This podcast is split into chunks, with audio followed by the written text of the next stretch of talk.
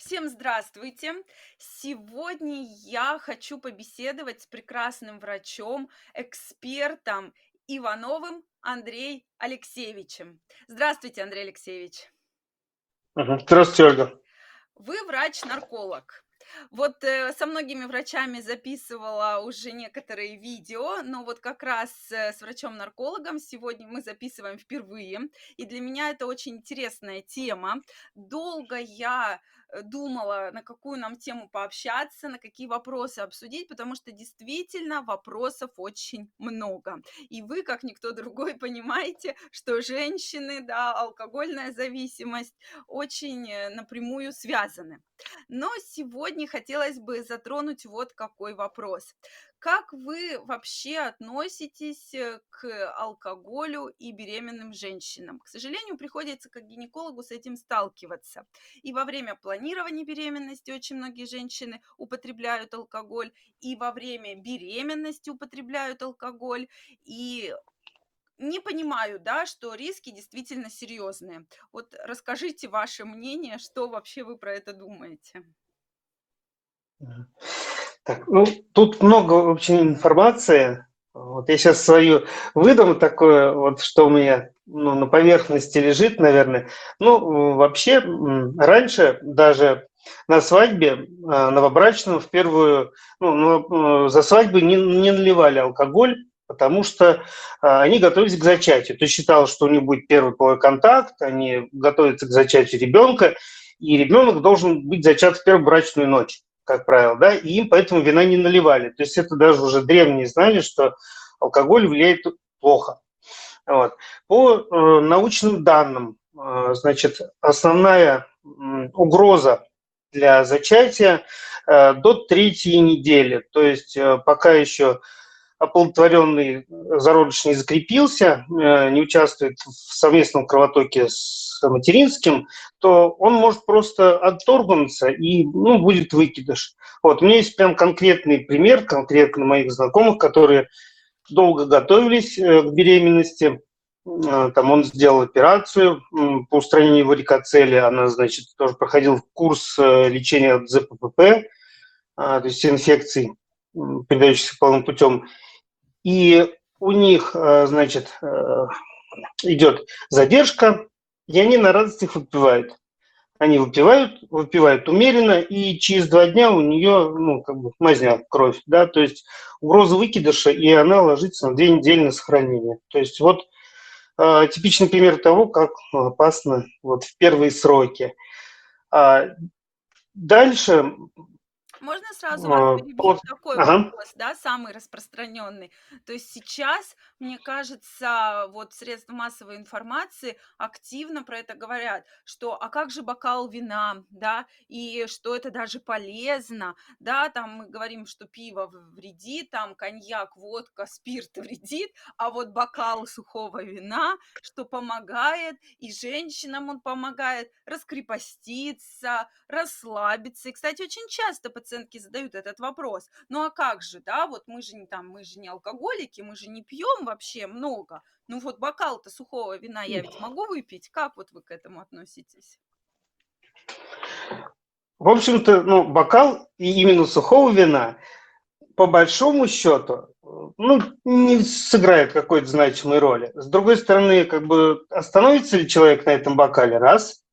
А, вот. Ну и могут быть какие-то индивидуальные особенности, для которых бокал вина будет уже довольно-таки сильным таким токсическим фактором. Может, ну, там, болезнь печени, малый вес, особенности метаболизма, особенности вообще организма. То есть, ну, стоит ли рисковать ради этого? Вот, ну, такой другой вопрос, да, то есть на чаше весов э, стоит ли оно вообще того? Вот, да. наверное, я бы так сказал. Но именно вот бокал, именно сухого вина по большей вероятности не принесет каких-то там плохих последствий. Спасибо, но все равно лучше, конечно, не рекомендовать. И я часто женщинам говорю, что нет, ни в коем случае нельзя, потому что вино вину рознь, да, и сейчас, к сожалению, в магазинах можно найти очень часто подделки различные и так далее, да, и все-таки э, правильно вы говорите, что не остановится она на одном бокале, где один, там и второй, и третий, и бутылка. А вообще, как э, во время беременности? Часто ли вам приходится встречаться с женщинами, которые, может быть, э, выпивали, там, может быть, даже вообще в алкогольном опьянении находились. Я по практике своей действительно встречала в работе в роддоме, что привозили женщин беременных, глубоко беременных, в состоянии глубокого алкогольного опьянения.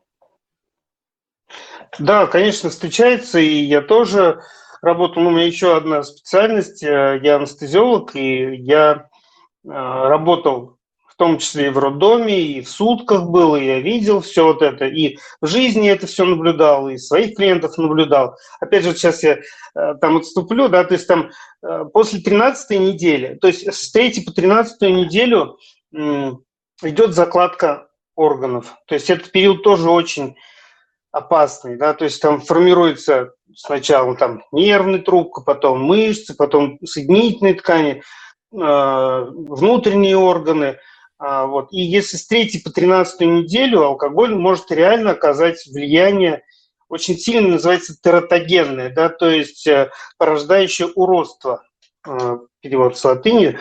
Вот. И если пить в эти сроки интенсивно, то ребенок реально может родиться с уродствами, физическими, нервными отклонениями. А даже если их нет явных, то есть такая штука, называется фетальный синдром. Вот, это Э, когда вроде бы видимых нет нарушений, уродств, каких-то отклонений, но э, ребенок вырастает, ну, как говорят, чахлым, да, то есть у него есть недобор массы, он э, по шкале Абгар там, с низкой оценкой рождается, то есть он там долго не кричит, он потом долго набирает массу уже, когда родится. И в дальнейшем он растет и развивается тоже отставая от своих сверстников и нервно-психическом развитии, и физическом развитии. Вот. А после 13 недели считается, что уже все органы заложены, и там уродств уже не должно быть. А вот именно идет уже вот, э, если пьет женщина, именно вот это проявление фетального синдрома у ребенка. Я вот э, ради интереса залез в женский чат именно на эту тему – а, и многие пишут, что они употребляли алкоголь, и даже наркотики какие-то там, и нюхали, и курили. И вроде бы все хорошо. Вот.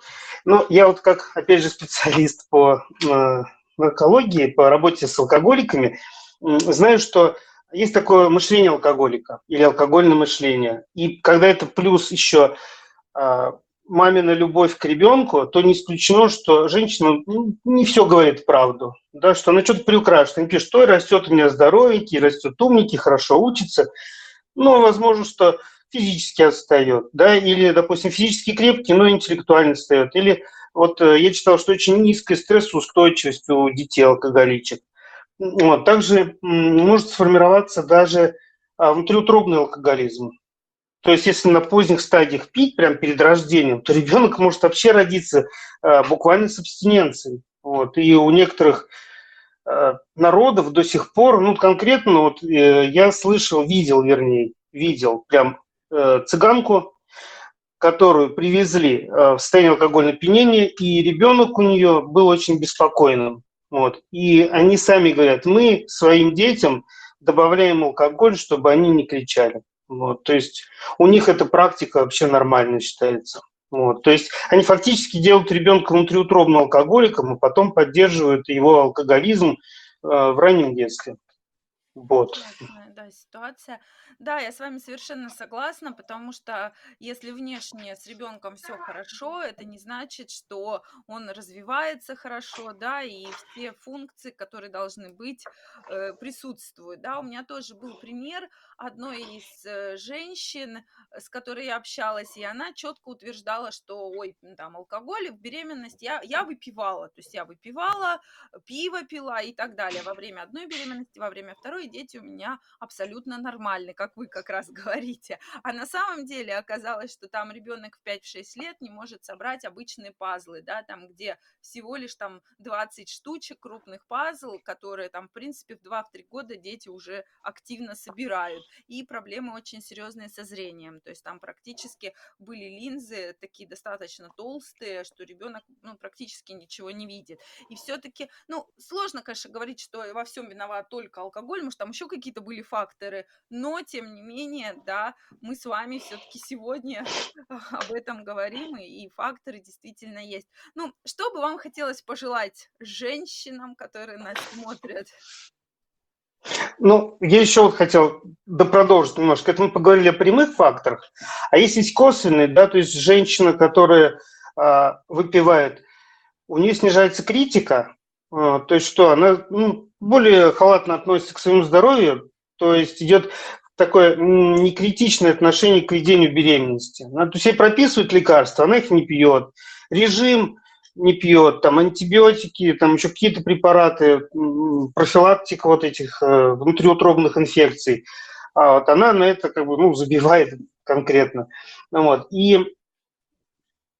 и продолжает употреблять алкоголь, и там курит. Ну, то есть такое идет поведение, что э, все это очень ну, вредно отражается на будущем ребенке. В дальнейшем, опять же, ну, вот, э, как бы мать-алкоголичка, она, в принципе, ну, социально, она матерью является тоже плохой. Вот, опять же, у нас в деревне были соседи, у них было 5 или 6 детей, и их лишили родительских прав. Практически на всех этих детей отдали эти права там бабушке с дедушкой. Да? Они пили постоянно, рожали, плодились как кролики, э, дети у них вырастали. Ну, я не могу судить, насколько полноценными. Вот. Но то, что они не доедали и в, росли в материально неблагополучных условиях, это точно. То есть вот мать-алкоголик, она социально является очень плохой матерью. Потом, ну, маленьким ребенком, да, гуляет. Сколько было трагических случаев с детьми. Вот. Потом избавляются от этих детей, оставляют их. А, еще что-то такое вертится, то, что социально, ну, то есть ребенку он не нужен.